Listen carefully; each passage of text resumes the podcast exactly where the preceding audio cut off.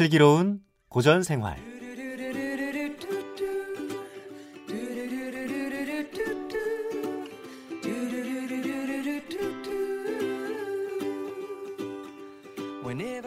슬기로운 고전 생활 세계 인문학 연구원 전근용 교수와 함께합니다. 어서 오십시오. 안녕하세요. 네. 자, 지난 시간에 춘추 전국 시대 얘기를 해주셨어요. 그 춘추 시대 이후에 전국 시대가 도래를 했고 그 전국 시대가 온 나라 온전할 전자가 아니라 전쟁을 치르는 그 전쟁할 때 전자를 써서 크게 일곱 나라가 막 전투를 벌이면서 250년을 끌어왔던 그런 시대 혼란기였다라는 얘기를 해주셨거든요. 네. 자, 오늘은 그 전국 시대를 이어서 얘기를 해주신다고 하셨잖아요. 네. 춘추와 전국 시대에 대해서 간단하게 한번 지리적 정리를 해보겠습니다. 동서남북으로 표현하자면요. 동쪽에 산동성 제나라, 서쪽 섬서성과 산서성 언저리에 있는 바로 진나라, 진시황이 등장할 곳입니다. 예. 우리나라로부터는 가장 먼 곳이죠. 중국의 서쪽이니까. 음. 중국의 북쪽에는 연나라 연경, 남쪽에는 호북성 쪽에 초나라 음. 이렇게 전통의 사강이 춘추 시대에도 막강한 사강이고요. 전국 시대에도 이 네 나라는 함께 살아남았습니다. 이렇게 사계 동서남북 중간에 진찌라고 불리우는 나라에 네 명의 신하들이 싸워서 승리한 세 명이 세계 국가를 만들었다. 그것이 차례대로 조나라, 위나라, 한나라입니다. 음. 그래서 4 더하기 3 해서 일곱 나라가 되고 7웅 이렇게 합니다. 아, 자, 다시 말씀드리면 저 춘추 시대 때 140개국 중에서 유명한 나라가 12개가 있고요. 남쪽에 5월 합쳐서 14개 나라가 있었는데 140개국 중에서 14개 나라면 10%죠. 나머지 130개국은 별로 이름이 없습니다. 네. 그런데 춘추 시대가 끝날 때쯤 되니까 4개 나라만 남고 음. 10개 나라도 쇠락해 버렸어요. 오나라 월나라는 사라졌습니다. 네. 이제 세 개 나라가 새롭게 분열로 추가됐습니다. 그래서 일곱 개 나라가 이제 결성전으로 왔다는 거죠. 네. 자, 그러면 기원전 300년경에 어떤 일이 있었는지 차례대로 여러분에게 소개하겠습니다. 전국 시대 초반에는 위라고 하는 나라가 선진국, 선두 국가였는데요. 세월이 100년 흐른 후에는 동쪽의 제라고 하는 나라가 선두 국가였습니다. 이때 제 나라 선왕이라는 사람이 있을 때 맹자라는 사람이 공자가 태어난 동네에 조금 아래 가까운 추현이라는 곳에서 태어났습니다. 근데 그 엄마가 맹자를 잘 키우려고 세 번 이사 갔다. 아, 그 유명한 맹모 삼천지교. 맹자 엄마가 네, 얘가 네. 아, 무덤가에 있을 때는 곡하는 걸 배우고 시장에 갔더니 장사하는 것을 자꾸 배우길래 학교 가까운 곳에 데리고 갔다. 그 맹자가 훗날 성장을 해서 그가 공자의 바턴을 받게 됩니다. 네. 자, 그는 위나라의 해왕을 만났는데요. 위 해왕이 나는 나름대로 굉장히 선정을 베풀고 있는데 왜 우리나라 백성의 숫자가 늘어나고 있지 않느냐라고 물었습니다. 맹자가 그에 져서 맹자라는 책, 맹자가 쓴 책 이름이 맹자입니다. 네. 보면은 하필 왈리 있고라는 유명한 말을 합니다. 하필이면 나를 만나자 말자 이익을 먼저 물어보십니까? 그러니까 음. 공자 이후로 당신이 훌륭한 정치를 하면은 백성들이 교화가 돼서 인의 도덕이 높아서 최강의 국가가 된다고 나는 말하고 싶어서 왔는데 나 만나자마자 내가 선행을 베풀었는데 왜 우리 백성이 늘어나지 않아요? 라고 하면서 내가 어떻게 해야지 더 큰 이익을 백성을 모을 수 있습니까? 라고 물었던 거죠. 그랬더니 유명한 50보로 소백보 이렇게 답변합니다. 음. 전쟁터에서 한 병사가 도망을 갔습니다. 50걸음 도망갔습니다. 한 병사는 더 멀리 100보를 도망갔습니다. 50보 도망간 사람이 100보 도망간 사람을 불러서 야 너 전쟁 중에 도망가면 어떡하냐 이렇게 비웃었다는 거죠. 당신이 하는 것이 이와 같다. 당신이 선함을 베푼 것은 조그마한 건데 말하지 않는 나쁜 악행이 훨씬 더 많다.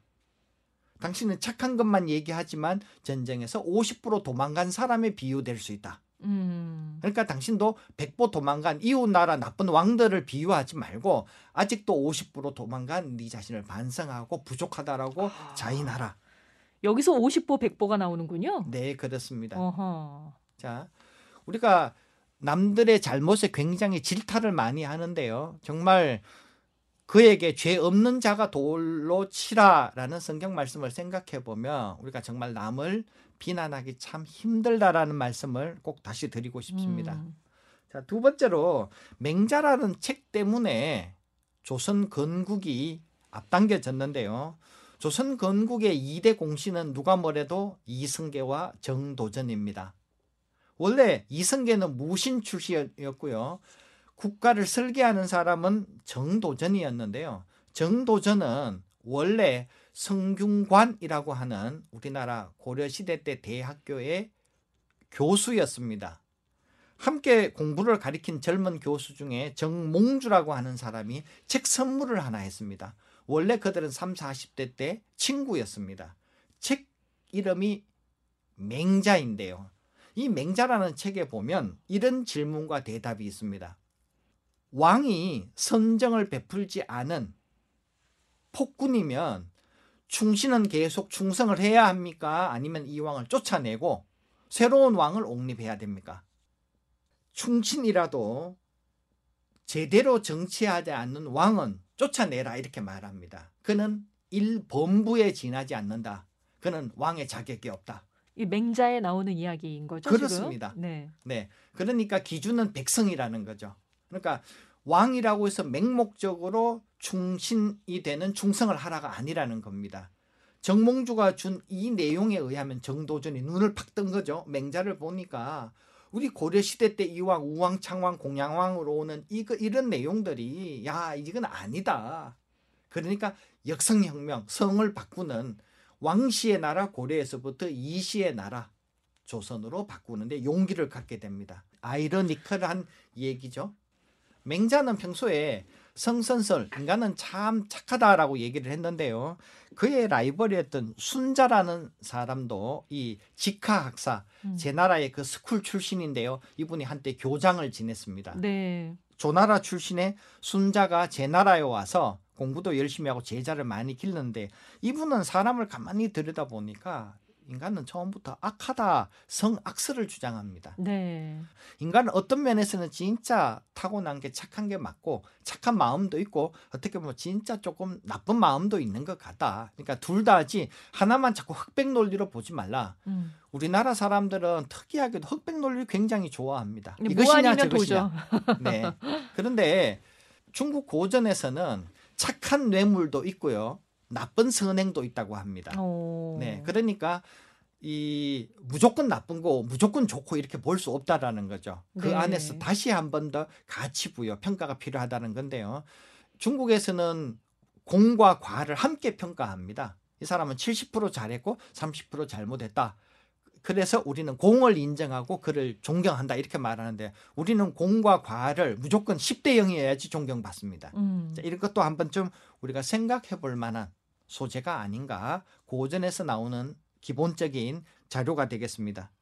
자, 두 번째로 이 시대에는 식객이라 불리우는 사람들이 자신의 아이디어를 뛰어난 공자에게 관료에게 빌려주고 그들로부터 식량을 받았습니다. 그래서 식객이라 불리우는데요. 이 전국 시대에는 유명한 식객 4명이 있었습니다. 그 중에서도 제 마음속에 사람을 꼽는다라면 이 풍환이라는 사람을 오늘 소개해 드리고 싶습니다. 자, 조금 이 얘기를 전개해 보자면요. 제 나라 맹상군은 기원전 300년경 활동했던 제 나라의 귀족입니다. 네. 그의 작은 아버지가 왕이었고요. 그는 조카였는데요. 그러니까 왕족이었던 거죠. 그가 설이라고 하는 땅을 왕족이니까 하사받았습니다. 작은 봉토를 받은 거죠. 그래서 가을에 추수하면은 설 땅에 농사 결실을 받아서 자기가 데리고 있었던 사람들에게 수천 명에게 아이디어, 머리를 국가를 위해서 백성을 위한 지혜를 빌리면서 식량을 나누어 줬는데요. 흉년이 들어서 더 이상 곡식을 거둘 수 없습니다. 그럼 자기 신하처럼 다 집으로 돌아가게 되겠죠. 그래서 그걸 막기 위해서 그 식객 중에서도 가장 뛰어난 사람을 보냈는데 거기에서 설당에서 세금을 못 걷어옵니다. 또 다른 사람을 보내도 실패합니다. 어느 날 세 번째 사람이 가는데 제가 좋아한다는 그 풍헌입니다. 풍헌. 네. 네. 풍원이 갔다가 돌아왔는데 아 잘 해결됐습니다. 야저 세금은 왜 가져오지 않았니? 빈손입니다. 야 빈손인데 어떻게 잘 된 거냐? 당신이 갖지 못한 것을 제가 가져왔기 때문입니다. 무슨 이런 해괴망측한 설당에 사람 보내봐봐. 그가 풍원이 와서 한 그 행동을 보고받았습니다. 첫째 날 와서 사람들을 잘 설득을 해서 10만 전을 모았다고 합니다. 추수한 세금을 받은 거죠. 두 번째 날 다 모여하고 잔치를 베풀었답니다. 그리고 세 번째 날 다시 와봐 이렇게 하던 하면서 차용정 음. 즉, 이 맹상군이 땅을 누구 누구 농사꾼에게 빌려줬다는 걸다 불태워 버렸대요. 네. 그래서 맹상군이 화가 나서 야 풍원 나는 너를 믿고 보낸디 뭐 하는 짓이냐 했더니 풍원이 드디어 입을 열었습니다. 내가 간 후에 제대로 된 세금을 충분히 흡족하게 못 거두었다고 생각하면 10만 전 이후에 당신이 또 사람을 보낼 거 아니냐. 그러면 백성들이 설당의 백성이 먹고 살 것 빼앗아 올 거 아니냐. 그럼 어떡하냐. 이 백성들이 도망을 간다. 이것을 야반 도주라 한다. 그럼 야반 도주하면 그 사람들이 다른 나라 가서 당신을 좋게 말하냐? 아니 천하의 나쁜 악독한 사람이라고 소문을 낼 거다. 그럼 당신은 나쁜 사람이 된다.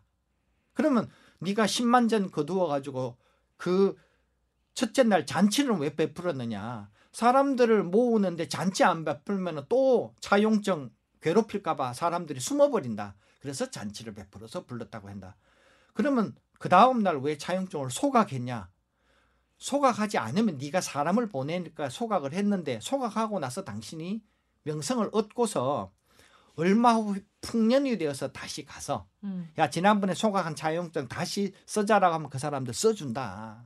지금은 차용증 없는 게 차라리 낫다는 거죠. 그래서 네. 맹상군이 야 너는 정말로 뛰어난 사람이다. 나는 상상도 못하는 그런 생각과 말과 행동을 했다. 오늘부터 네가 나의 제일 큰 스승이다 이렇게 얘기했습니다. 두 번째 이야기입니다. 얼마 후에 왕의 아버지가 죽었어요. 그래서 왕족에게 서로 야 니네 땅에 봉분을 쌓자. 그러니까 왕릉을 만들자라고 제안을 합니다. 그랬더니 사람들 귀 왕족들이 다 싫어합니다. 그랬더니 맹상군에게 왕이 말합니다. 설당을 내가 니한테 하사했으니 거기다가 왕릉을 만들자. 고민이 됐습니다. 왜냐하면은 이거 봄 가을로 제사 지낸다고 왕이 오면 귀찮은 일만 생기잖아요. 이것을 고민했을 때 풍원이 조언을 합니다. 자, 그거 받으십시오. 왜? 이걸 가지고 있으면 큰 보험입니다. 어떻게? 훗날 왕이 당신을 괴롭히려고 할 적에 이 왕릉을 파헤칠 것처럼 액션만 취하면 왕이 못 쳐들어옵니다.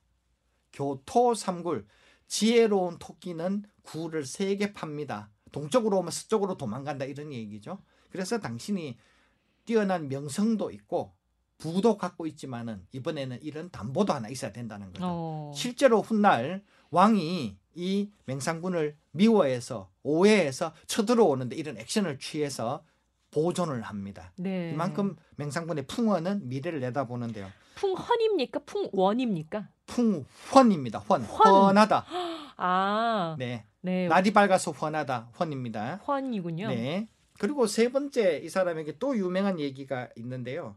어느 날 맹상군이 실직을 했습니다. 왕이 맹상군이 너무 이름이 높고 커지니까 그를 쫓아내 버렸습니다. 그래서 그가 집에 돌아왔더니 이 집안의 식객들이 전부 다 뿔뿔이 흩어졌습니다. 음. 그런데 얼마 후 오해가 풀려가지고 왕이 그래도 맹상군이 필요해 하고 다시 재상으로 등용을 했더니 그 사람들이 집으로 찾아왔습니다. 네. 맹상군이 화가 나서 대청에서 말합니다. 나쁜 놈들, 내가 잘 나갈 때는 나한테 어쩌고 저쩌고 아첨하다가 내가 실각하니까 다 니네들이 집으로 돌아갔어?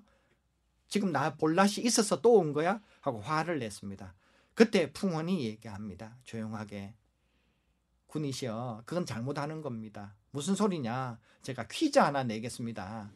혹시 아침에 시장 가보셨습니까? 어, 가봤지. 저녁에 시장도 가보셨습니까? 그럼 아침에 시장에는 사람이 많고 저녁에 시장엔 사람이 없는데 이유가 무엇입니까? 네. 물건 살 것이 많기 때문에 사람들이 새벽에 잔뜩 모여드는 겁니다. 그럼 왜 오후에 사람이 없을까요? 파장 분위기 그러죠. 살 물건들이 이제 다 팔려버리고 물건 파는 장사꾼들이 집에 갈 시간입니다. 그러니까 물건 사러 가는 시민들이 백성들이 없다는 거죠. 이 얘기의 뜻이 뭘까요?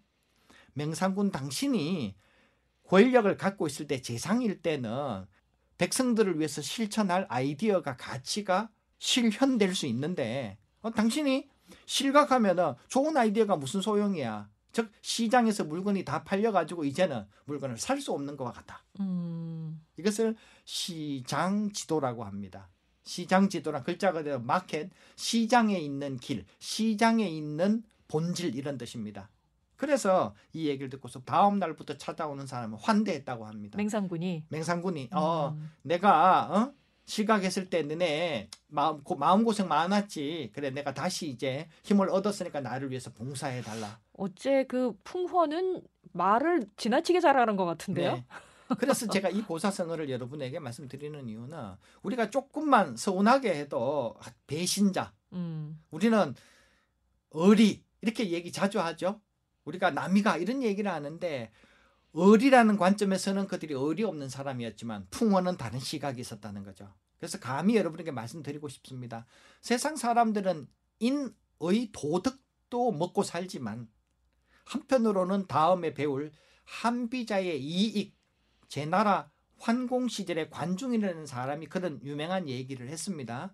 사람이 먹는 것이 해결되고 나서야 예의 염치를 알 수 있는 거다.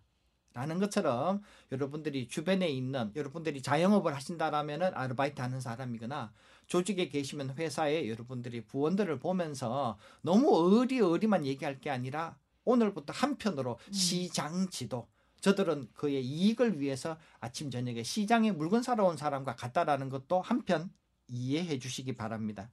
잠깐 질문이 있는데요. 중국의 혼란스러운 그 상황에서는 책략가들이 활동을 하잖아요. 네. 지금 얘기를 해주신 식객들하고 이 책략가들하고는 다른 겁니까? 같은 내용입니다. 같은 내용입니까? 네. 진나라가 이제 급부상합니다. 진친입니다. 앞에는 진찌 나라가 중국 산스성이라 불리우는 곳의 나라가 부흥했다가 세계 나라로 쪼개어졌고요. 춘추 시대 때 중위권 국가였던 진시황의 나라는 큰 이름 없이 그냥 음. 그 명맥을 갖고 있었는데 이 나라가 드디어 이제 급부상을 합니다. 네. 이 나라에 유명한 효공이라는 지도자가 나왔고 상황이라는 사람이 생겼는데요. 이 사람들이 있을 때쯤 해가지고 식객들이 여기저기를 돌아다닙니다. 어. 이 책략가가 되는데요. 책략가 할 때 책은 꽤 책자이고요. 약은 전략약입니다. 음흠. 그러니까 꾀를 가진 전략가가 책략가죠. 우리나라는 고려 광종 때 959년에 처음으로 과거 시험이 지금부터 약 천년 전에 생겼는데요. 중국의 과거 시험은 중국 수나라 문제 때 생겼습니다. 지금으로부터 약 1500년 전입니다. 그러면 중국은 2000년 전에는 과거 시험이 없었냐? 없었습니다. 음. 그럼 지금 2300년 전이니까 당연히 과거 시험이 없잖아요. 과거 시험이 없다라는 것은 시험을 통해서 채용하는 게 아니라 개인 눈으로 대화하고서 공무원으로 특채를 합니다. 네. 야, 너는 재산가입니다. 너는 장관가입니다. 차관가입니다. 이렇게 대화를 하는 거죠. 그러니까 공부 좀 하고 머리 좋은 사람은 왕이나 음. 유명한 왕족, 귀족에게 자신의 머리를 어필하러 다닙니다. 이런 사람을 유세가라고 합니다.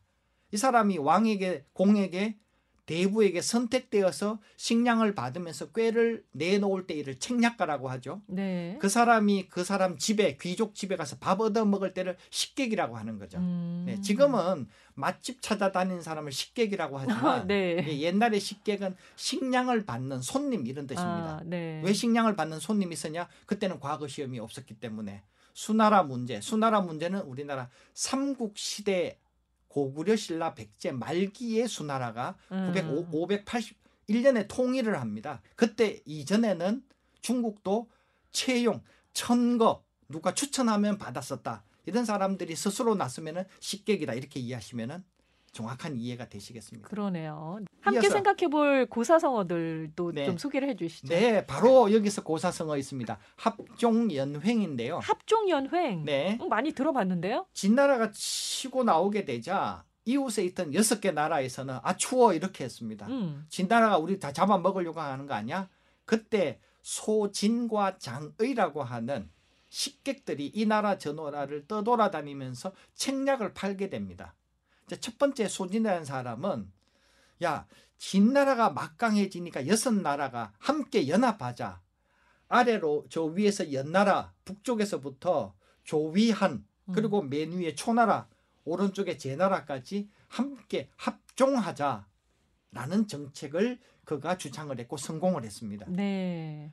세월이 조금 흘러서는 장의라는 사람은 그러면 안 돼.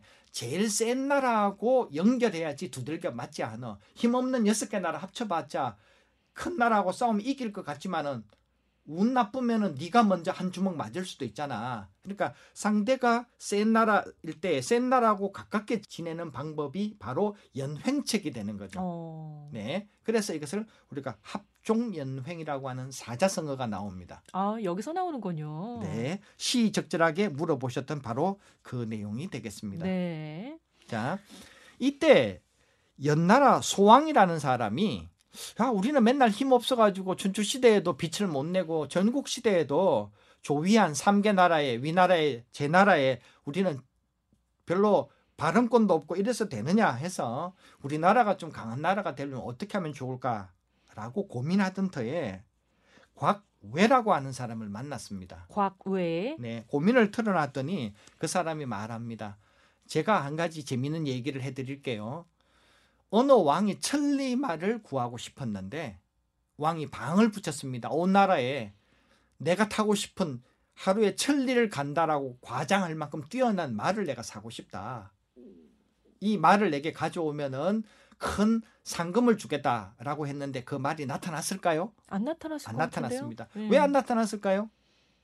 사람들이 아, 왕에게 말 가져갔다가 돈은 못 받고 말 빼앗기는 거 아니야? 그러던 차에 어느 신하가 소문을 듣고서 명마가 죽었다라는 집에 찾아가서 그에게 말의 뼈를 샀습니다. 돈을 줬습니다. 50금을 줬습니다. 그랬더니 어 사람들에게 소문이 났습니다. 야 죽은 말 뼈를 50금 주고 사갔대 왕의 음. 신하래. 그러면 진짜 살아있는 명마를 가져가면 100금을 준다는 뜻이잖아. 아. 그래서 명마를 세 필이나 얻었다고 합니다. 네. 여기서 유명한 사- 사자성어가 생겼습니다. 매사마골. 살매자 사다 팔다 할 때 구입할 매자 죽을 사자 말맞자 뼈골자 음. 죽은 말의 뼈를 샀다는 거죠. 음. 이 매사마골은 달리 쉬운 사자성어로 바꾼다라면은 우리가 흔히 말하는 무신분립, 무신분립? 네 없설무 믿을신, 아니 불설립, 믿음이 없으면 설 수 없다. 음. 네, 논어에 나오는 유명한 얘기죠. 그러니까 항상 신뢰가 먼저다라는 네. 얘기입니다. 마지막으로 기원전 250년경에 이제 진나라는 드디어 전성기를 구가합니다. 백기라는 장군이 있어서 그가 이웃 나라를 다 물리치고서 바로 조나라의 장평이라는 곳에서 40만 군인을 땅속에 매장을 했습니다. 그래서 그 후로 조나라에서는 두부를 먹지 않는 풍습이 생겼다고 합니다. 음. 이 너무나 유명한 장평전인데요. 이 시절에 진나라에서 조나라를 이긴 후에 서로 인지를 파견합니다. 왕족을 한 명씩 데려다 놓고 앞으로 전쟁하지 말자는 거죠.